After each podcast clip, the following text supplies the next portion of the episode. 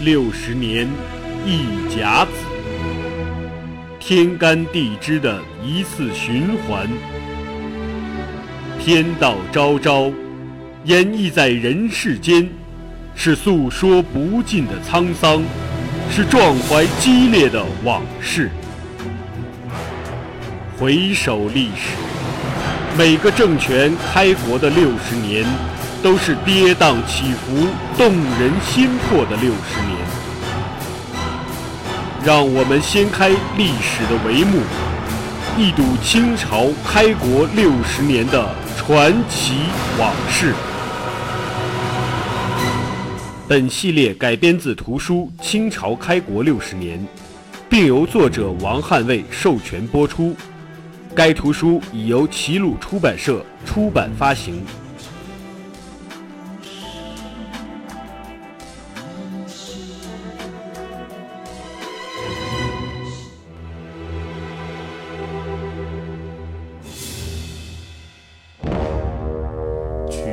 燕京儒法大术，须先从两旁着靴，则大术自扑。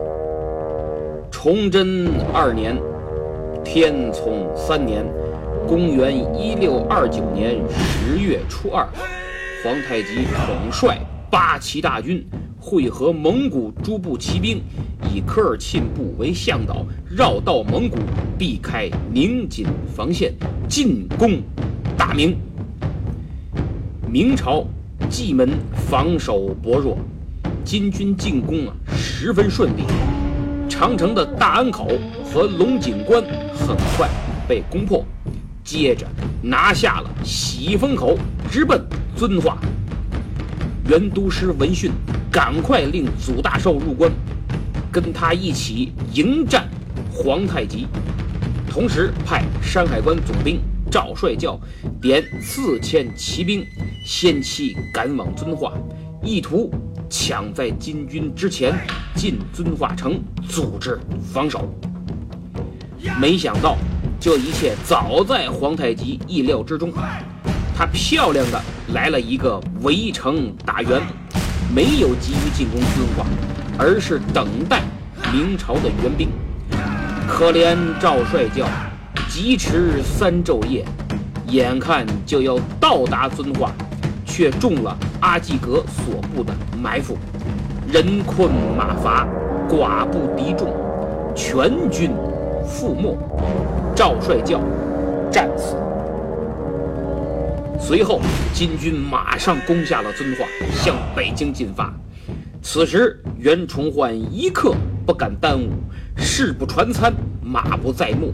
十月初十到达冀州顺天府，想在此平城用炮，重复宁远之战，截住皇太极。没想到天聪汗狡猾狡猾的，留二百骑兵牵制迷惑袁都师，大队人马潜越冀西，直奔三河。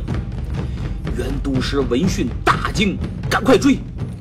但他却没有衔尾直追，而是直奔北京，不顾众人劝阻，打算在北京城下迎战皇太极。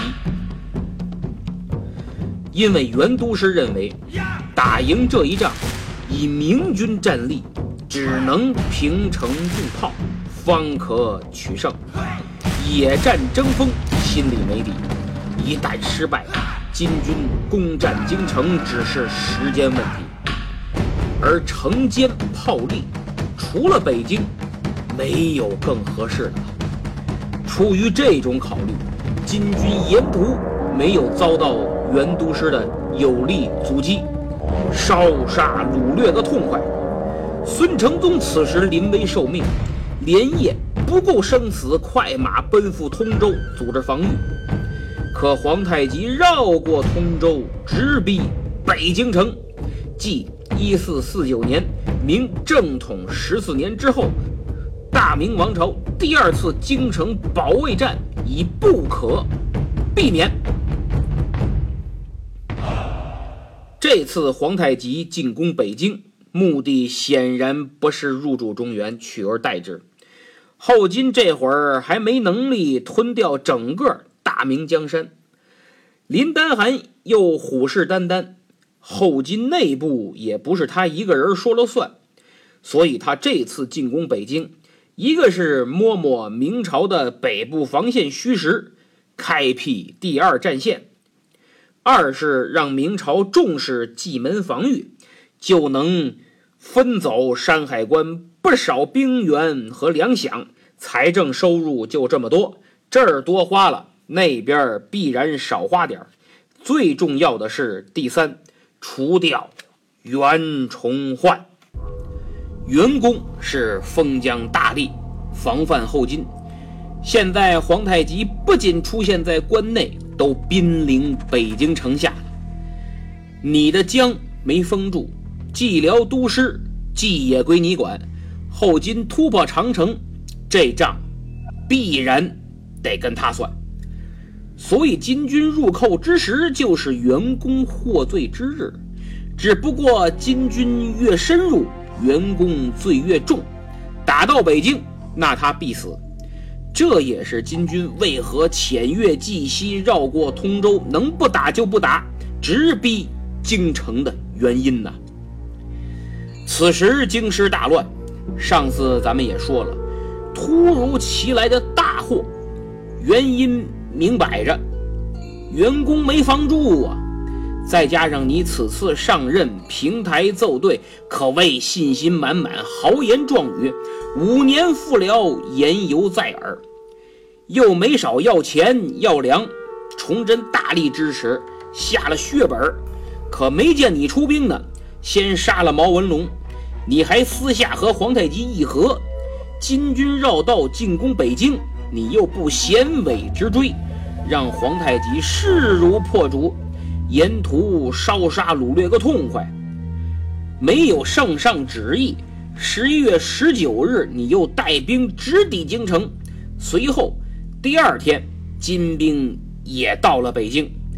北京城里都说你有问题，你和皇太极有密约，你们兵分两路，图谋不轨。要不怎么前后脚到的呢？皇太极也没少散布这样的谣言。再加上员工独断专行，不计后果，固执己见。自己的行为客观上与谣言来了个完美的契合，这下真是百口莫辩，跳进黄河也洗不清了。这就是我们常说的，同一件事儿从不同角度看，很可能会得出截然相反的结论。当然，这时袁崇焕还不知道呢，他认为只要能打败金军。什么劫机不利呀，无止进京啊，这都不叫事儿。更何况得知袁公到达北京城外的时候，圣上并没有怪罪，还派人送来了蟒袍玉带，手下各将领一人一身啊。他哪知道，这个少年皇帝城府极深，面对不绝于耳的谣言，说重焕招寇。《崇祯实录》记载，上心动，就是皇上也开始怀疑了。但袁公没想别的，只想着憋着劲儿，在京城之下与金军大战一场啊！十一月十九日，袁都师率军抢在金军之前抵达北京广渠门外，同时大同总兵满贵。宣府总兵侯世禄也抵达德胜门外扎营。第二天，十一月二十日，金军就兵临城下。皇太极没有拖延，当天就发动了攻击。荆门出战，在德胜门外打响。皇太极亲率大贝勒代善和贝勒吉尔哈朗、岳托、杜度、萨哈连等人，领右翼后金四旗。和蒙古兵向满贵和侯世禄发动攻击。这时候金军也配备了火炮，先是对着明军开炮，火力压制之后，蒙古兵和正红旗护军从西面冲击明军。同时，正黄旗护军也从另一侧发起冲锋，金军边杀边进。满贵、侯世禄奋起抵抗，无奈金军人数众多，攻击德胜门的就有五万，而明军仅仅五千多人。北京城上官兵也在配合作战，火炮、弓箭一个劲儿地射向金军。但后金军队战意不减，蒙古骑兵士气高昂。明军虽以本土作战，但远从宣府、大同赶来，将士疲惫，粮草供应不上，在顺义又被皇太极分兵打了个稀里哗啦。而后金长驱直入，抢掠的够不够的，又没有遇到有力抵抗，所以反倒是。他们的状态更好。不出所料，侯世禄所部撑不住了，士兵溃退。满贵一看情况危急，命令自己的部下顶住，稳住阵脚，千万别乱，不要受宣府兵的影响。满贵果然大将风范，虽然他和袁崇焕不对付，被调离了辽东，人情性格上的事儿很难说。但其军事才能，袁崇焕是非常认可的。就见满贵稳如泰山，指挥部下奋勇作战，命令城上守军开炮支援，使德胜门之战局势有所好转。就在德胜门激战之时，广渠门外战斗也打响了。皇太极派大贝勒莽古尔泰、贝勒阿巴泰、阿济格、多尔衮、多铎、豪格等。带领女真左翼四旗和蒙古兵共四万人马杀向广渠门。后来，康熙的辅政大臣之一一等公索尼也在其中。这个阵容可谓豪华之极呀！估计皇太极就在寻找袁崇焕，打算一举歼灭。而攻占北京是第二位的。袁崇焕仅有九千人马，于是根据敌我状况，袁都师做了如下部署：令祖大寿率人马布阵于南，王承胤布阵于西北，袁都师自己率军列于西面，以此形成品字的阵型。正午，金军向广渠门扑来，前锋由阿巴泰、阿济格、多尔衮和豪格。所率的本部人马组成，直冲向祖大寿阵营的东南角。祖大寿拼死抵抗，奋勇作战，金军一点便宜也没占。第一次冲锋就此结束。后金重整队伍，对祖大寿发起了第二轮进攻。就在即将接仗之时，豪格所部突然向北直冲王承胤阵营。这次进攻比刚才那次更为凶猛，祖大寿力战金军，虽始终不能被金军击溃，但敌众我寡，明军也是边战边退，一直退到城壕边，无路可退，只能拼死相搏呀。王承胤那儿金军虽不多，但也是凶猛异常，双方力战，豪格也没能冲动这部明军。不多久，金军撤退，大家明白，还有下一轮攻击。经过前两轮的试探，金军攻打祖大寿部受挫，攻打王承胤部也未成。这时候，蒙古尔泰看出门道来了，他琢磨着：嗯，祖大寿太难啃，不击溃祖大寿所部，就别想拿下袁崇焕。那个王承胤相对来说弱一点，仅豪格一部人马跟他打个平手，看来先把他击溃并非难事。只要他一败，祖大寿本已疲惫之师士气必定大损，再攻可成吗？于是金军重整队伍，向西北方向的王承胤直扑而来。事实证明，蒙古尔泰是对的。王承胤早被金军吓破了胆，后来闯贼作乱，他身为宣府总兵，贪生怕死，降了李自成以后，咱们会讲。此时金军发起冲锋，可令人没想到的是，本来说好全力进攻西北方的王承印阵营，中途阿巴泰、阿济格、多尔衮三贝勒率军转头向西，私自决定进攻袁崇焕本阵。只有豪格一路人马突入王承印所部，后来有说法称是进攻途中绕过袁崇焕营地的时候，金军受到袁军的炮击，阿巴泰的儿子被击中，马都死了。阿巴泰以为儿子挂了，就进攻援营，打算报仇。阿济格、多尔衮就也跟着过来了，攻打袁崇焕的金军玩命往里冲。也不管什么阵型了，这样一来，袁都师的防守阵型就发挥了巨大作用，使金军是死冲活冲，就是进不来，损失还很大。关宁铁骑真是一支战斗力极强的队伍，丝毫不逊色八旗铁骑。除了能独当一面的祖大寿和已经战死的赵帅教。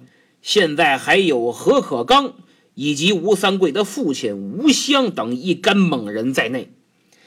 就在袁都师本阵与金军力战之时，王承印那边出问题了。按照战前部署，袁都师在西，祖大寿在南，王承印在西北，虽呈品字形，互为犄角，但王承印部人数少，主要。作为伏兵来使用，就是机动部队，所以他没有立营，不能有效的抵抗金军骑兵的冲击。再加上王承印怯战，豪格这路人马一冲，王承印吓得带着队伍就往南跑。当然说跑有点夸张，起码是想向元都师本镇靠拢，寻求支援。他怕自己呀被金军吃掉，搞不好这条命再搭进去不值当的。《崇祯实录》记载，承印竟喜阵南避，就是向南逃避。阿巴泰、阿济格、多尔衮这几路人马攻袁崇焕攻不进去呀，正着急呢，一看，嗯。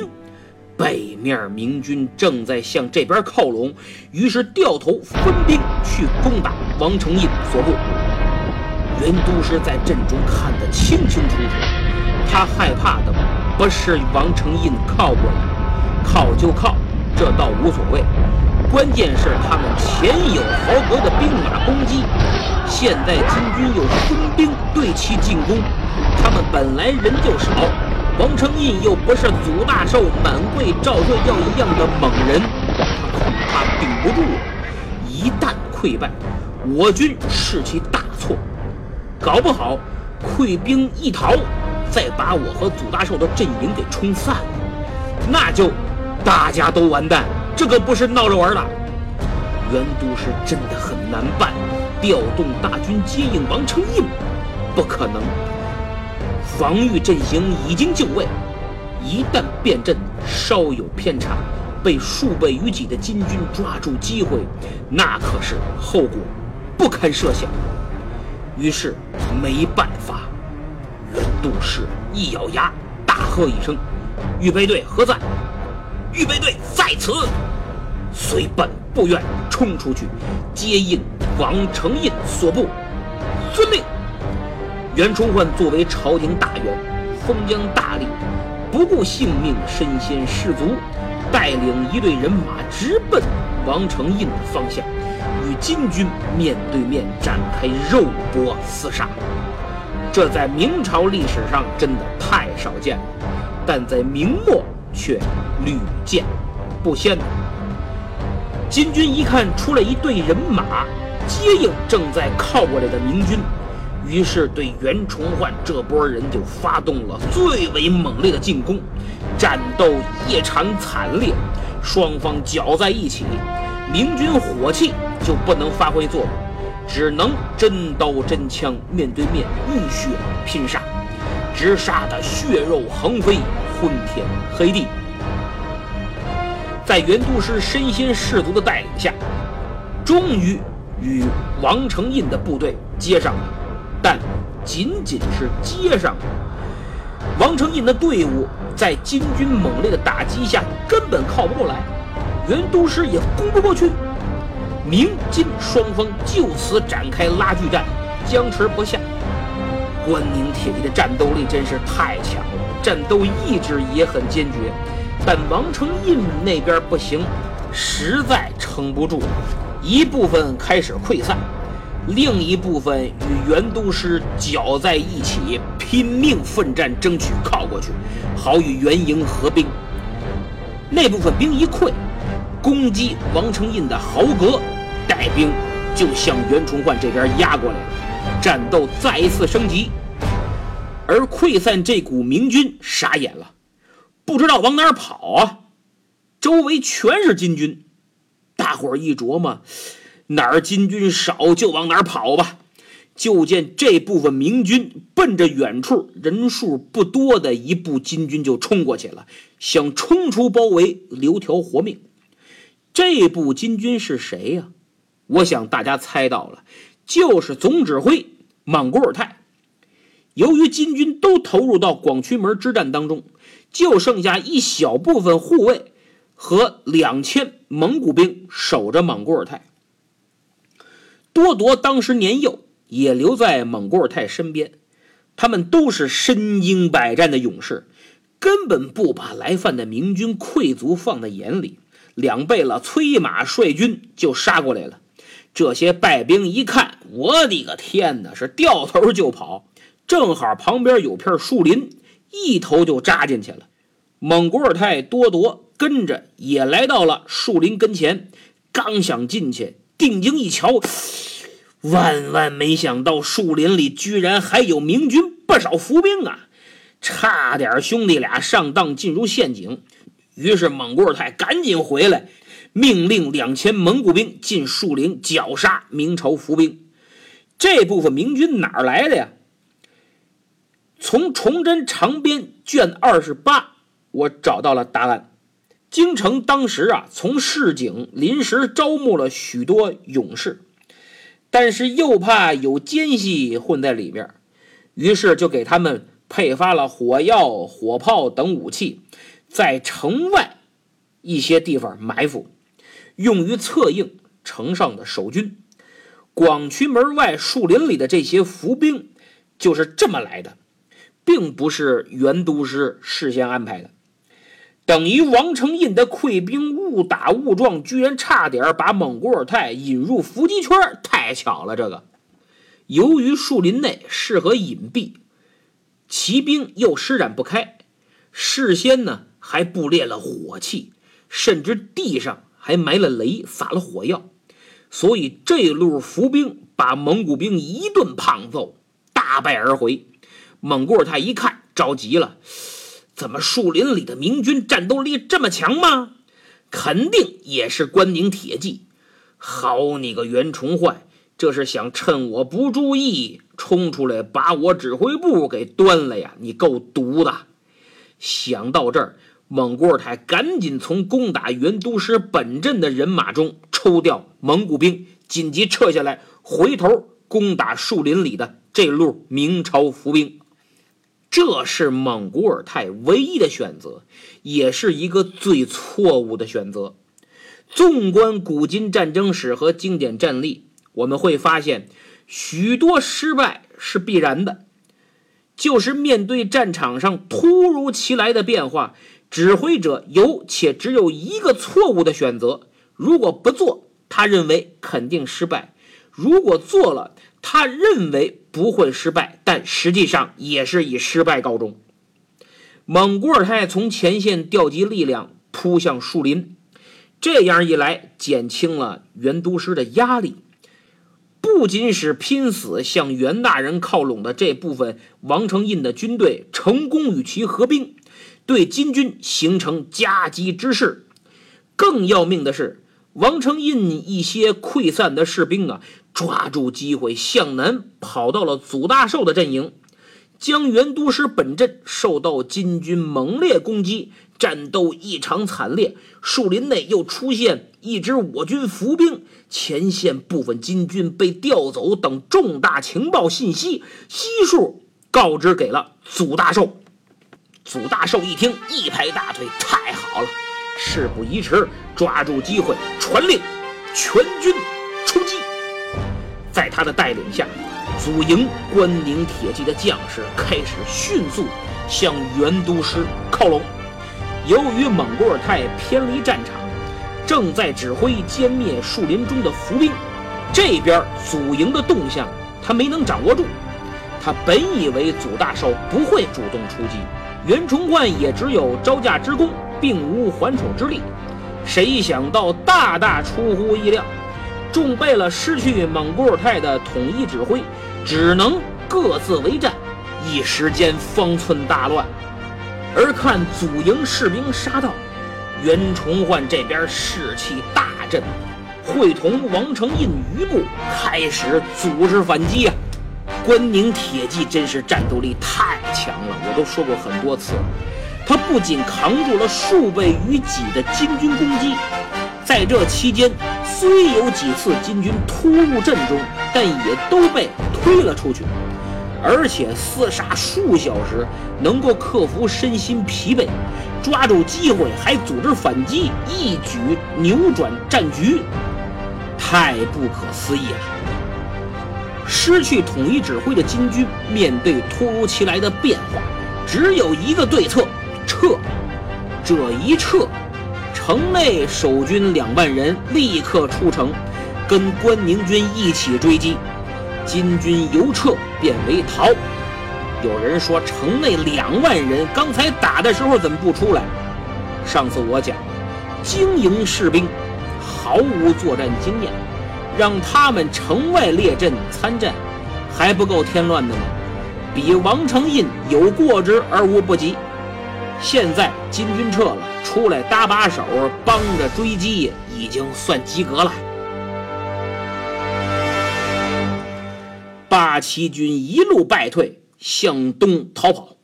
袁崇焕手下游击刘应国、罗景荣、千总窦俊等一直追到通惠河。金军为了活命，赶紧渡河。由于太仓皇啊，一千多骑兵扑通扑通都掉入河中。连冻带淹，死伤很多。明军沿着通惠河追了三十多里，金军是大败而逃。据朝鲜《仁祖实录》卷二十二记载，贼直到沙窝门，贼就是指后金，沙窝门就是广渠门。元军门祖祖兵等自武至友，鏖战十数合。至于中箭，幸而得捷，贼退兵三十里。贼之不得攻陷京城者，盖因两将力战之功也。就是元都师祖大寿与金军从中午一直打到晚上，激战了八小时，最终战胜敌人，保住了京城啊！此战非常惨烈。后金损失惨重，不仅大败而回，阿济格的战马受伤而死，本人身中数箭，差点阵亡。莽古尔泰也受了伤。元都师舍生忘死，一名文官朝廷大员跃马挥刀与敌人厮杀。史书记载说，两肋如未，赖有重甲不透。就是身上，特别是肋骨两侧，全是金军射的箭，像刺猬一样。多亏甲胄厚重，没有射透。可见战争何等激烈，袁都师等众将士何等英勇。当时两军激战，袁崇焕正打着，一个没留神，一名敌兵一刀就向他砍来了。多亏旁边一名部下。叫袁升高的横刀阻挡，救了都师一命，否则历史很可能将改写。终于在辽东将士关宁铁骑的浴血奋战下，取得了广渠门大捷。而皇太极对此败十分恼怒，感叹道：“十余年来，未尝有此劲敌也。金军士气大挫。为了提振士气啊，皇太极还处理了几个将领，特别是弟弟阿巴泰。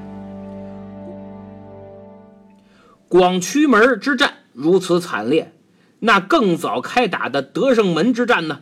前面咱讲了，侯石路兵溃。”满贵率军稳住阵脚，身先士卒，与皇太极厮杀。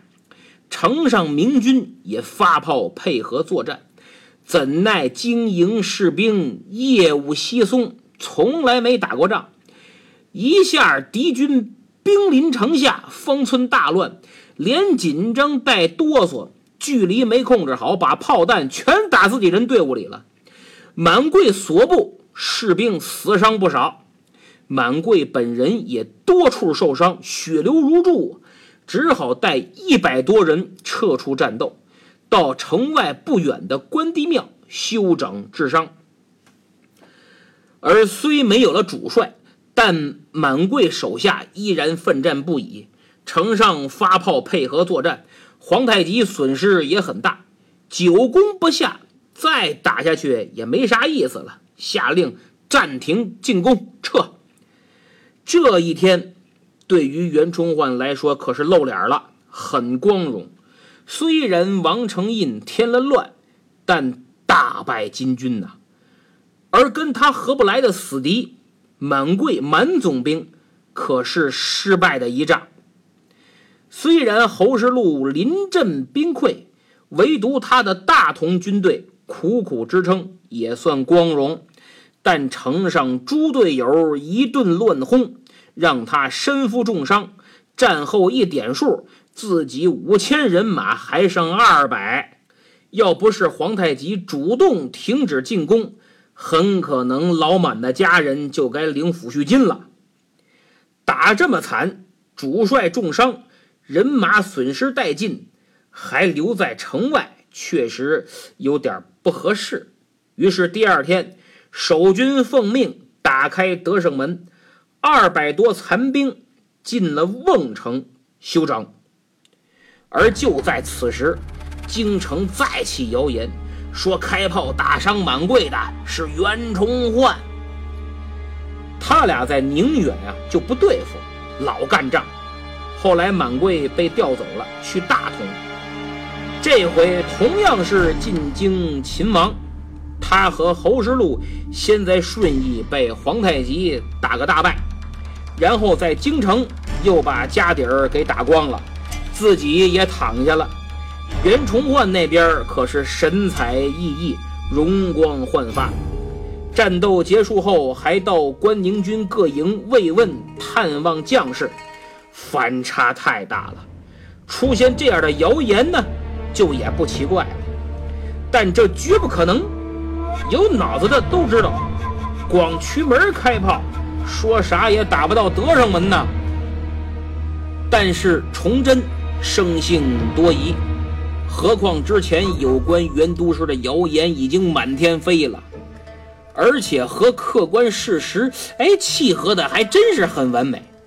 再不怀疑，那就不是崇祯了。德胜门、广渠门大战之后的两天，十一月二十三日。